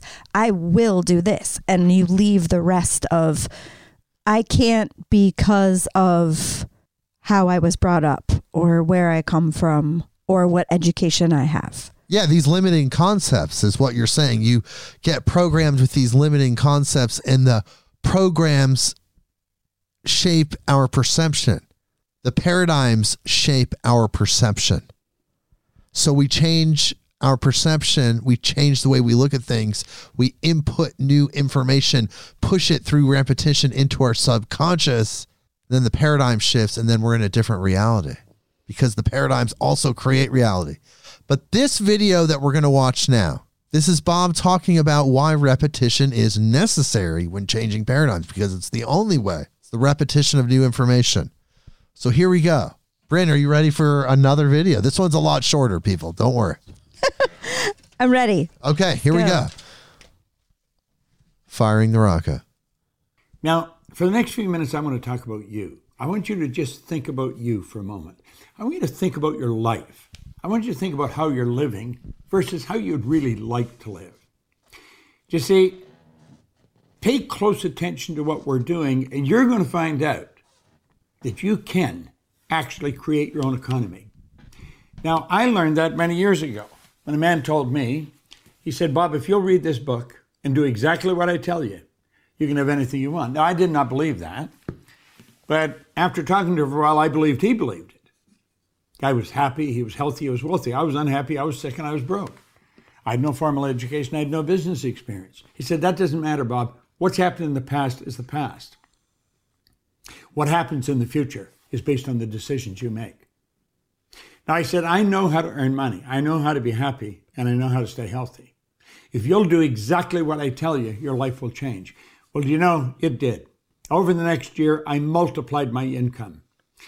In fact, my life changed so much, I made a decision on one thing. From that point on, I would always have a mentor. I would have some kind of a coach, and I would pick someone that knows how to do what I want to do. And then I'd do exactly what they told me. And that's what I've done. And I've been doing that now for over half a century. I sat down and took a pen out one day and said, I'm going to build a company that operates all over the world. Well, right now I'm broadcasting all over the world. And I'm going to show you how you can really make things happen. Growth is a normal part of life. If something's not growing, it's dying.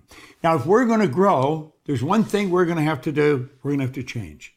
We cannot stay where we are and get better results. It just doesn't work. Now, this man said to me, Bob, you change your paradigm and you'll change your life. I didn't even know what paradigm was. I certainly didn't know how to spell it, didn't understand it. He said, let me show you what a paradigm is. He said, you told me that you wanted to earn more money. That's all I wanted. I figured if I had enough money, my problems would go away. See, I was earning a little bit and I owed a lot. I owed everybody money. And I couldn't seem to get out of debt. I just couldn't seem to do it. I'd pay one bill and another one would pop up. Well, he said, let me tell you something. There's two things that you must know if you're going to create wealth. They're not difficult. Anybody can learn them. You have to know where you are. You have to know where you're going. And then you've got to get moving in that direction. Now, this is so simple. And so obvious that when you start studying this, you're going to ask yourself, why are so many people stuck? And I'm going to tell you, a lot of people are stuck. Most people get the same result this year as they got last year. Oh, it may have fluctuated a little bit, but not very much. Do you know, with the potential we've got, we should double, triple, quadruple our potential, our results. Because we're God's highest form of creation. We've got mental powers that would blow you away as you start to study them. So the obvious answer is then, well, people mustn't have goals. And I suppose that's true in a lot of cases. But I think a lot of people have goals, they just don't know how to get them. I don't think that's where the problem is. The problem's over here in understanding where we are. And most people really don't understand where they are. Well, they know where they are physical. You know, I'm standing in the middle of a field and a farm and so. I'm walking down a main street and Fifth Avenue in New York. They know where they are physically, but mentally they don't know where they are. They don't know why they keep getting the same results over and over and over. They keep same reoccurring problem. Well, he said, I'm going to tell you why. He says, because of paradigms. Because of paradigms.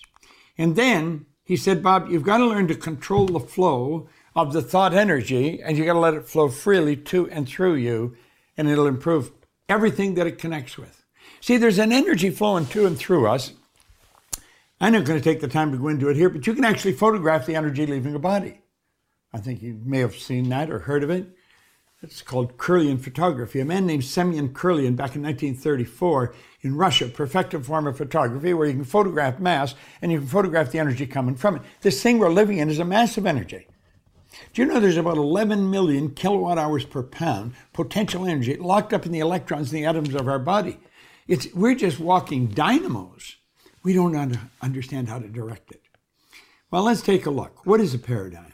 A paradigm is a mental program that has almost, I say almost, exclusive control over our habitual behavior.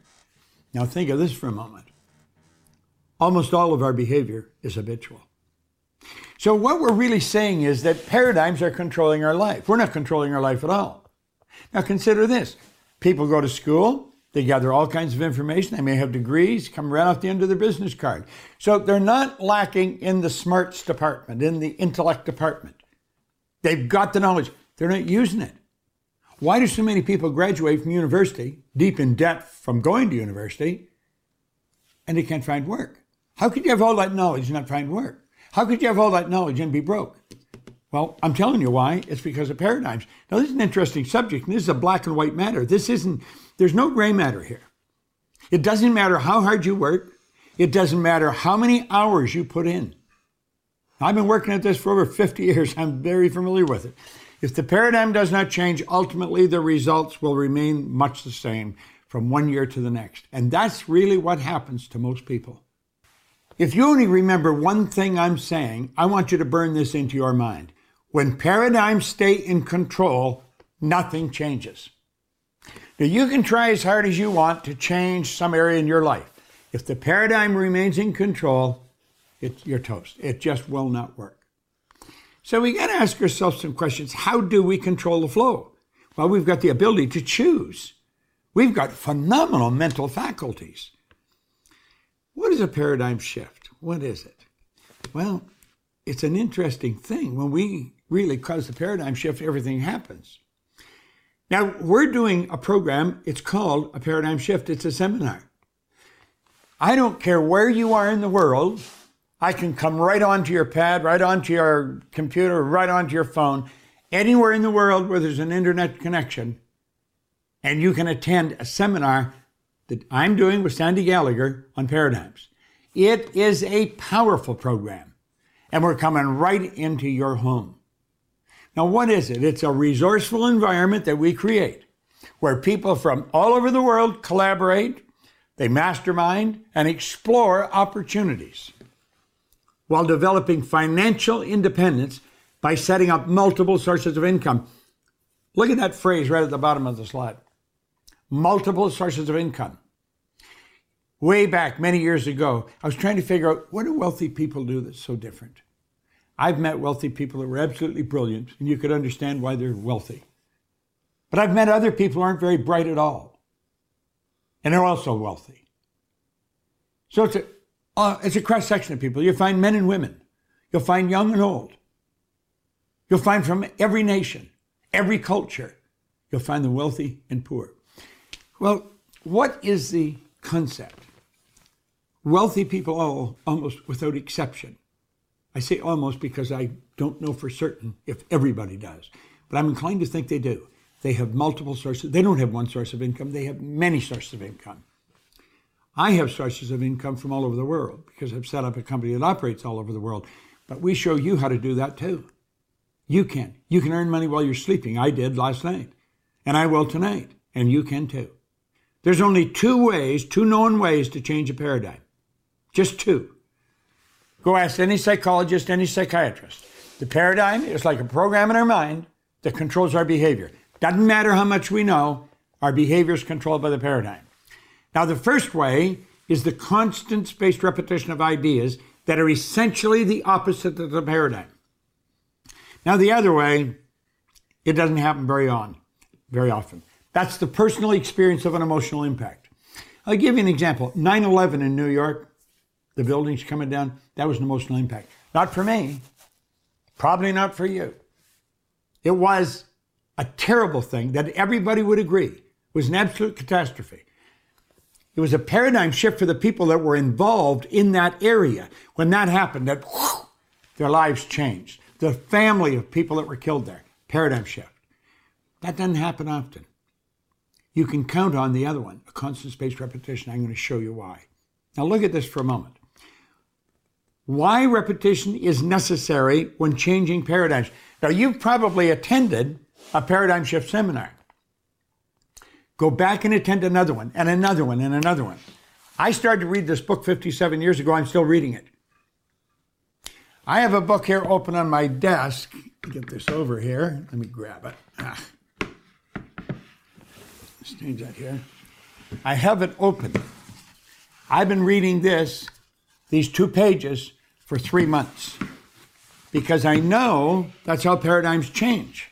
It's repetition that actually changes it. Now, here's why. I want you to look at this for a moment. Let the white line that I'm going to put on here represent the sound of my voice. The red line represents you listening to the sound of my voice. The white line represents my voice. Now think. So you go along and you're listening. Now, there's a difference between listening and hearing. You can hear me and not listen to me. Kids are like that with their parents. Most people are like that with their spouse. They hear them, but they're not listening to them. And so they're in trouble. You know, that's the way it works. So think of what I'm saying again. The white line represents the sound of me talking. The red line represents you listening to me talking. Now, I'll go along and I'll be explaining something, a bang, an ideal hit. Where do you go? You go off on a thought trip. You see, those lines are what we call a thought frequency. And you'll be up here and you'll be thinking about that idea that hit your mind. All the while, the white line's still going. I'm still talking, but you don't hear it. You do hear it. You don't listen to it. And then you come back down and you start listening again. And you go along and bang, another idea hits and away you go on another thought trip. So you see, that is why we can listen to the same thing over and over. And you say, I never heard that on there before. I never heard that before. You could be reading it in a book and say, I don't ever remember seeing that in the book. That is because you would be reading, your eyes are going, but your mind is off somewhere else. Now think of this. If you see those red dots and they represent at the point in the seminar when you took an idea and you started to think about it. Let's suppose you come back to it again. Let's tear all this down for a moment and we'll just leave the dots on there, okay? Now, what do you suppose the odds are of you stopping on that idea the next time you hear the same thing? It isn't going to happen. You're going to come down there. You see, the odds of you stopping at the same point, you're not going to do it. So you're only getting emotionally involved in the idea once, and then you get another idea at another place. Through repetition, everything in your life starts to change. Now, I never knew that, but I started to read this book, and then I started to listen to a recording of Earl Nightingale's battle way back in 1961. I was so fascinated with what Earl was talking about, I couldn't stop listening to it. 10 years later, I was living in England. I was earning over $1 million a year. I had business in 7 different cities in Canada, the US, and England. I was earning all kinds of money. And I started to ask myself, how did this happen? And I could not figure it out. I'd been raised to believe if you're going to earn a lot of money, you got to be really smart. I knew I wasn't that smart, but I was earning a lot of money. I was raised to believe if you don't go to school, you can't get a good job. I didn't have a good job. I owned the whole company. So then I started to think, well, a lot of the stuff I believe isn't even true. And then I started to think, how the heck did I change? And so I started to study. It took me about 9.5 years. And when I figured it out, all I wanted to do was teach it. And I reasoned it was because of the repetition. I kept listening to this material. I was starting with records, and then we get into cassettes, and on it goes, and then we're online. But it's the repetition of hearing the same thing over and over and over again. And that's what happens to people. That's why almost all welfare recipients are third, fourth, fifth generation welfare recipients. That's all they heard when they were a kid. They were programmed with it at a very early age by the people around them. That's why we learn the language we learn. Can you imagine where you'd be if I said, hi, my name's Bob, what's yours? You wouldn't know your name if your mother or dad just told you once. They tell you over and over and over and over. And pretty soon they'll say Bob and you start recognizing. He spent his whole life, Hill did, Napoleon Hill, studying successful people. He said all successful people make decisions very fast, they change them very slow, if and when they change them at all. I want you to decide right now that you're going to do this. You're going to do it. You're going to build a new model. Buckminster Fuller, the man that built the geodesic dome, he said something interesting. He said, you never change things by fighting existing reality. To change things, you build a new model that makes the existing model obsolete. You're going to figure out how to build a new model, how to live the life you want. We're God's highest form of creation. Do you know that all the other little creatures on the planet are completely at home in their environment? They blend in. Think about it. Little birds, squirrels, deer, they blend into their environment. You and I are the only creature on the planet that's totally disoriented in our environment. And that is because we've been given the ability to create our own environment. We can sit down, we can take a pen, and we can decree our own destiny.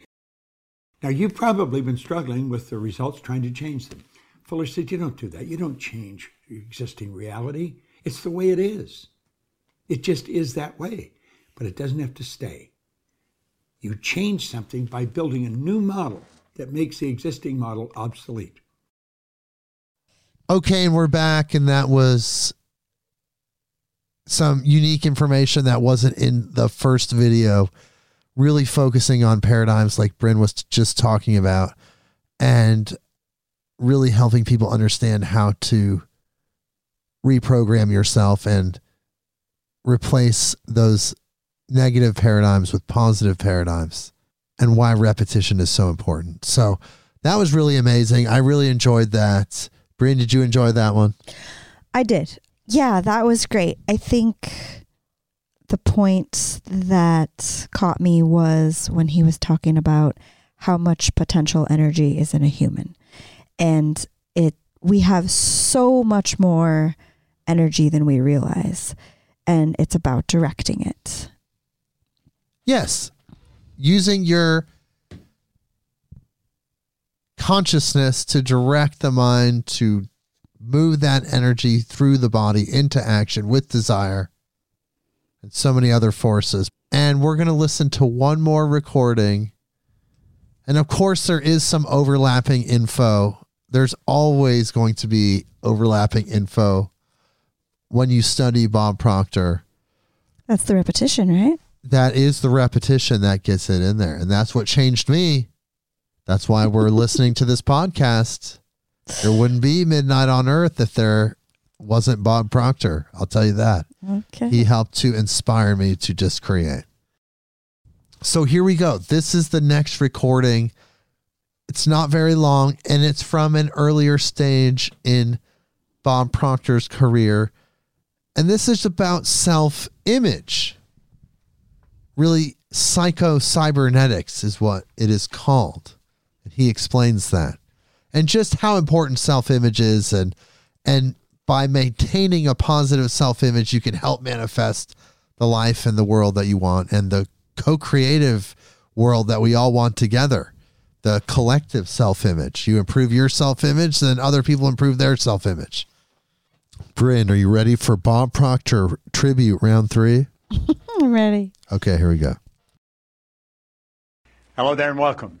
I am going to explain an idea that every child should learn before they even go to school. And yet, most people go right through their life and never really understand it. Dr. Maxwell Maltz, around 1960, said it was the greatest psychological discovery of his generation. It's on self-image. Do you see, you and I have an image of ourselves. It's how we see ourselves. I know there's a reflection come back from the mirror. I can see me. That's a reflection of my physical being. But that's not how I see me. I see me in my mind. And it's based on information that I have on me. Now, some people have a lot of false information, so they've got a very false self-image. Around 1960, Dr. Maxwell Maltz wrote a book called Psycho-Cybernetics. Cybernetics was a new idea. Cybernetics was something that was discovered around the Second World War by a physicist and a mathematician, Weiner and Rosenbluth. They didn't even have a name for it. And it was used for heat-seeking missiles. And they pointed out that cybernetics is the science of control and communication in the animal and in some machines. And what it does, it measures deviation from a set goal, sends information into a coordinating mechanism that'll correct the output and keep whatever it is moving towards the goal. Well, do you know you have a cybernetic mechanism locked up in you? Now that what I've just said may not make any sense to you at all, but before you finish watching this video, it's going to make a lot of sense. Now, if you've heard me speaking at any event or in any video or audio, you've heard me talking about paradigms. Paradigms are nothing but a multitude of ideas, a multitude of habits that are fixed in the treasury of our subconscious. Paradigms are partly genetic and partly environmental. In other words, it's built. The ideas are built right into the genes at birth. That's why we look so much like our relatives. So when we tie all these together, it makes a very interesting story. And I'm going to ask you to sit back, take notes if you want, but really pay attention. If you have kids in school, this is critical. If you're in sales, your sales will skyrocket. Relationships, just anything that you're going to do is dependent on how you see you. So let's think about it. Cybernetics and paradigms. Very, very interesting subject. Cybernetics and paradigms are both control systems that operate essentially on the same principle. Both maintain a definite course of action and will not deviate from the course that has been established. You must alter the paradigm to achieve the result that you desire. Now think about that for a moment. You'll see people stuck at a certain level. Go ask any sales manager to give you the names of their salespeople, and they can tell you what those salespeople are going to do next month and next year. Why? Because they're programmed. They just come in about the same. Maybe up and down a little, but they come in about the same. How about athletes? Every coach will tell you exactly how they're going to play. There's patterns. They're called habitual patterns. Well, that's a paradigm. Now, this is a beautiful concept. So let's understand it. Cybernetics and paradigms. All right? There's a thermostat. Now, a thermostat in your home is a cybernetic instrument.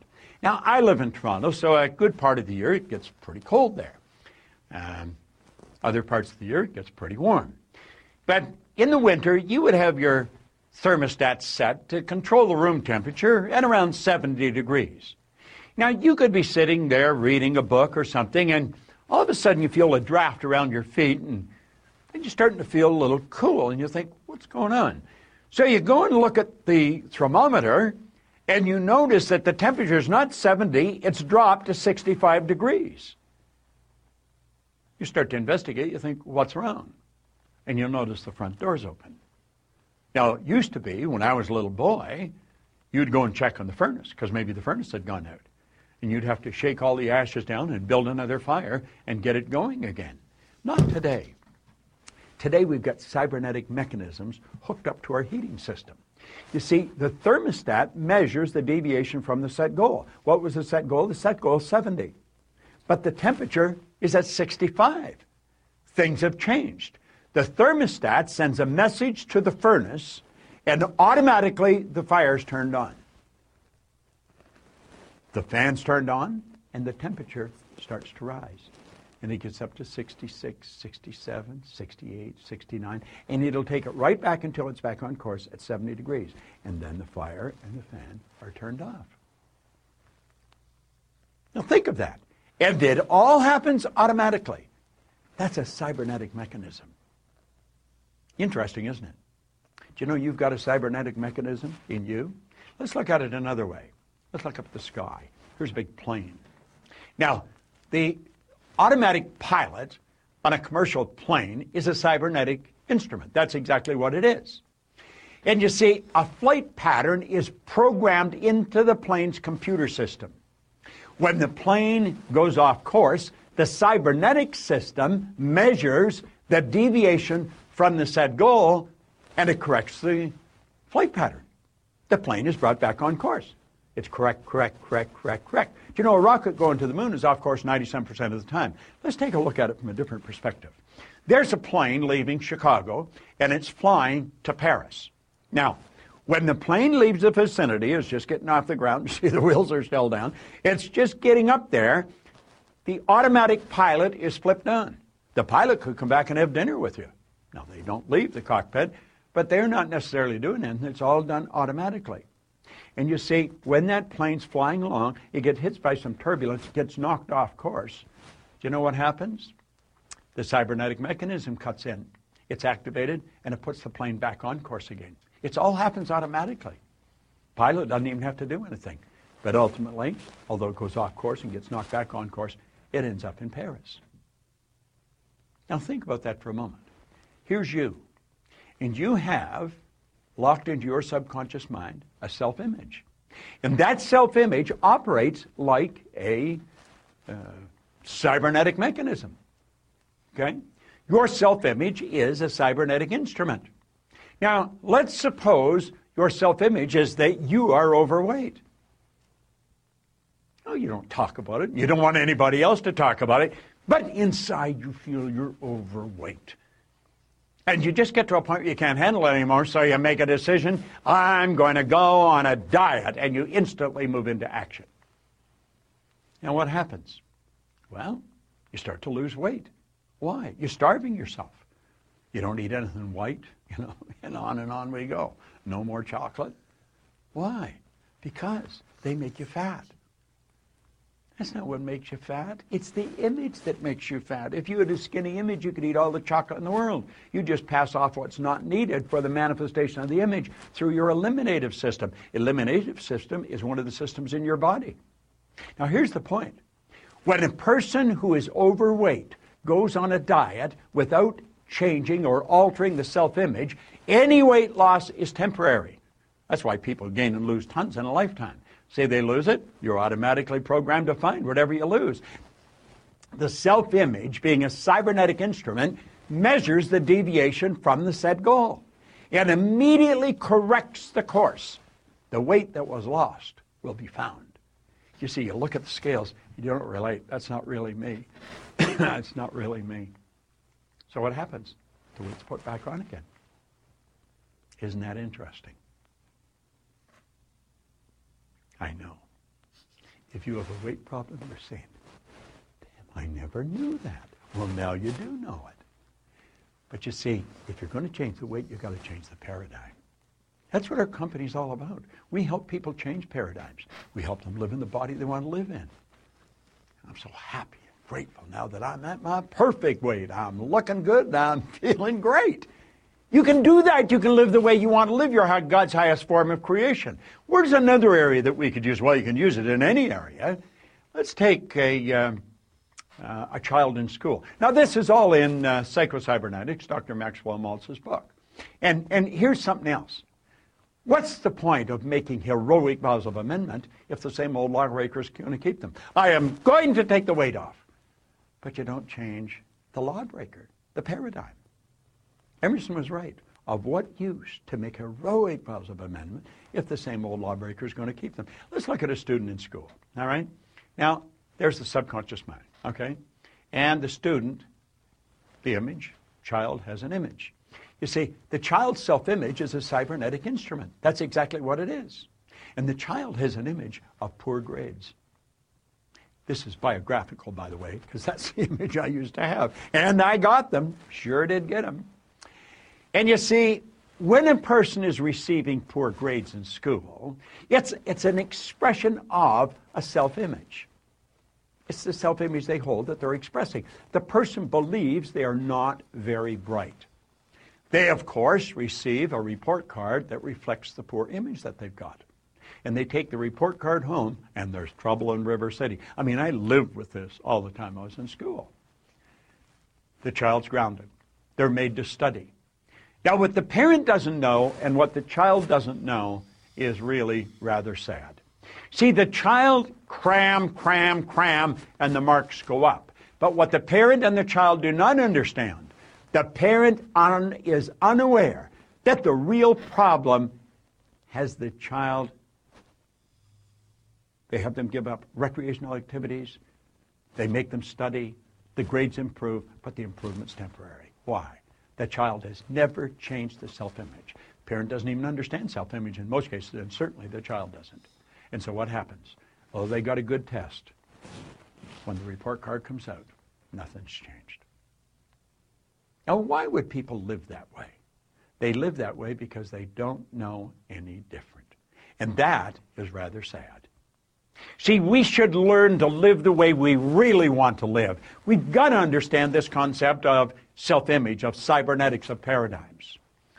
You know, Oscar Wilde said something really beautiful one time. He said, selfishness is not living as one wishes to live.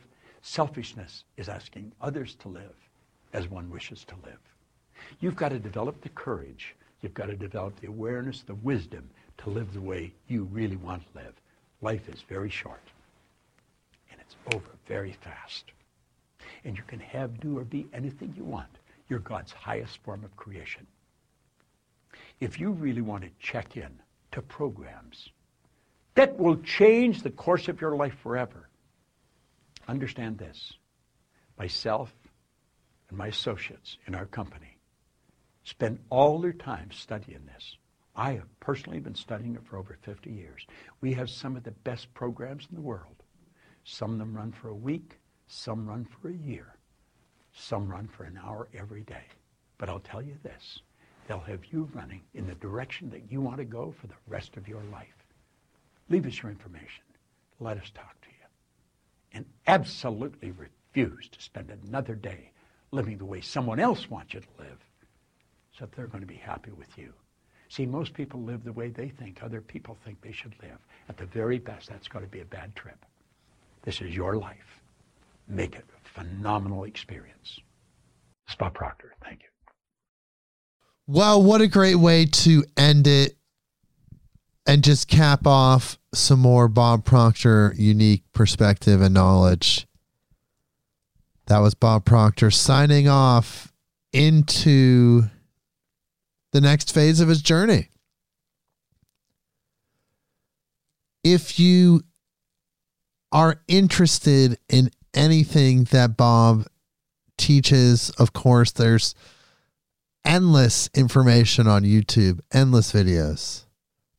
And then the Proctor Gallagher Institute. That's where Bob was just prior to his passing. He was working. He didn't stop working up until the day he graduated. And now his business partner, Sandy Gallagher, is taking over.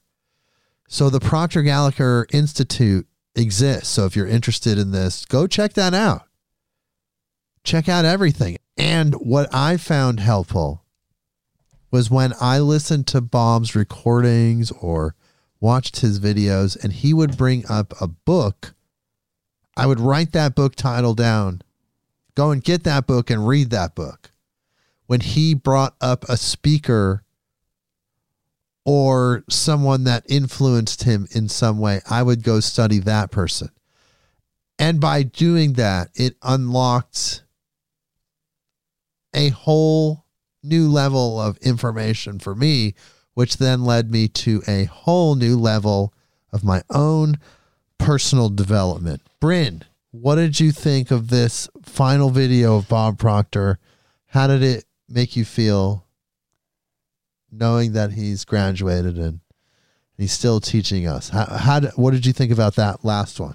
Psycho-cybernetics. Yeah. Well, first, I just wanted to touch on what you just said. I think that that's really great advice. And something I have done as well is to study who he studied. When he brings up, you know, someone that he found to be really knowledgeable or really changed the way he thought about things, is to go find that book, find that author, because they all explain it in different ways. And I found that some of the people he recommended really spoke to me. And sometimes I understood that person more than I even understood him, or, you know, understood one person more than another. So I think that's a really great piece of advice there, is to check out the people that he learned from. Yes, definitely. Earl Nightingale, Napoleon Hill, so many people. Yeah. Wallace D. Wattles was huge for me. Also Ralph Waldo Trine, Genevieve Behrens.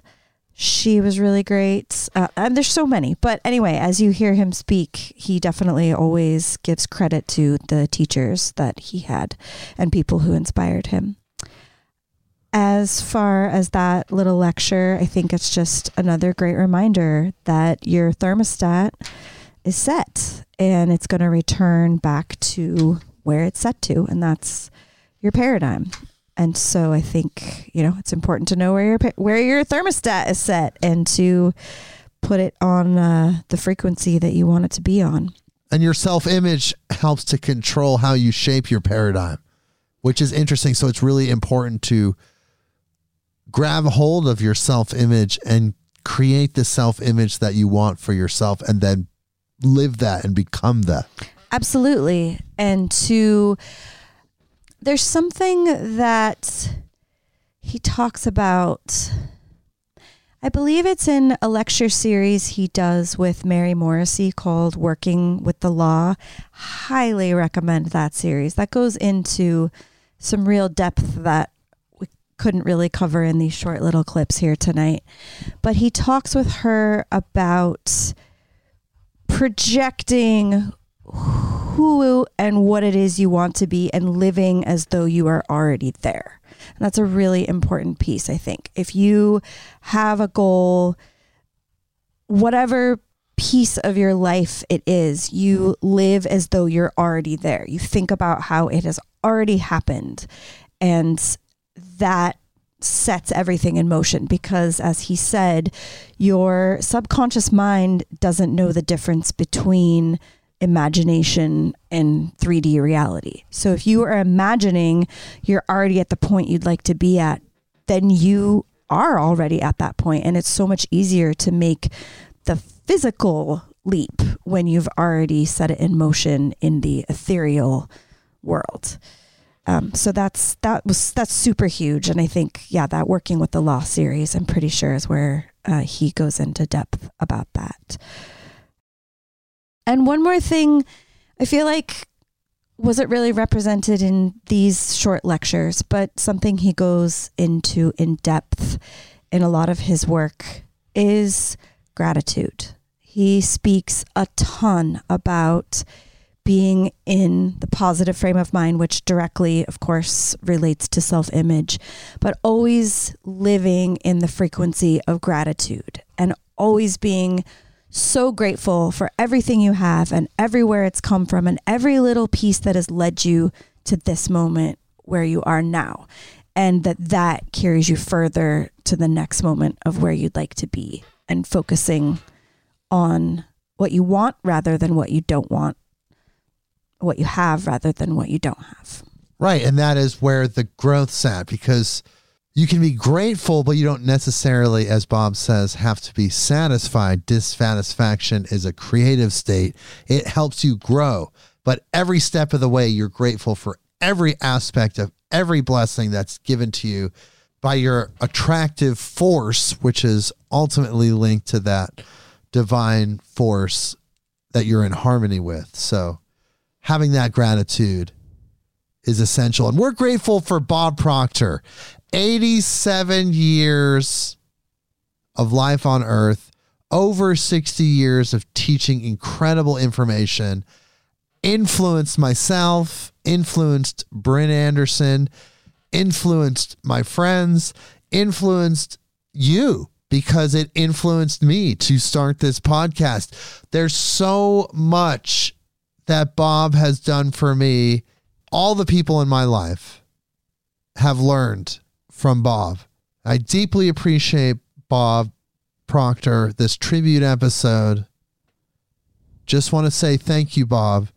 And when I graduate, I hope to meet you in that other dimension. Bryn, is there anything else you want to say before we go? Yeah, thanks to Bob and all of his teachers as well, and just that divine knowledge that he was able to gather and harness and put out in his own unique way for us to all gather and grow from and carry out into the world. And also thanks for having me to do this meaningful memorial for him. Tribute episode, yes. And people, check out the Proctor Gallagher Institute. It's proctorgallagherinstitute.com. Get in touch with them if you're interested. And everyone, we'll see you next week. Hopefully, we don't have to do any more tribute episodes anytime soon. Let's take a break from that. Yeah. We'll see you next week, people. Midnight on Earth.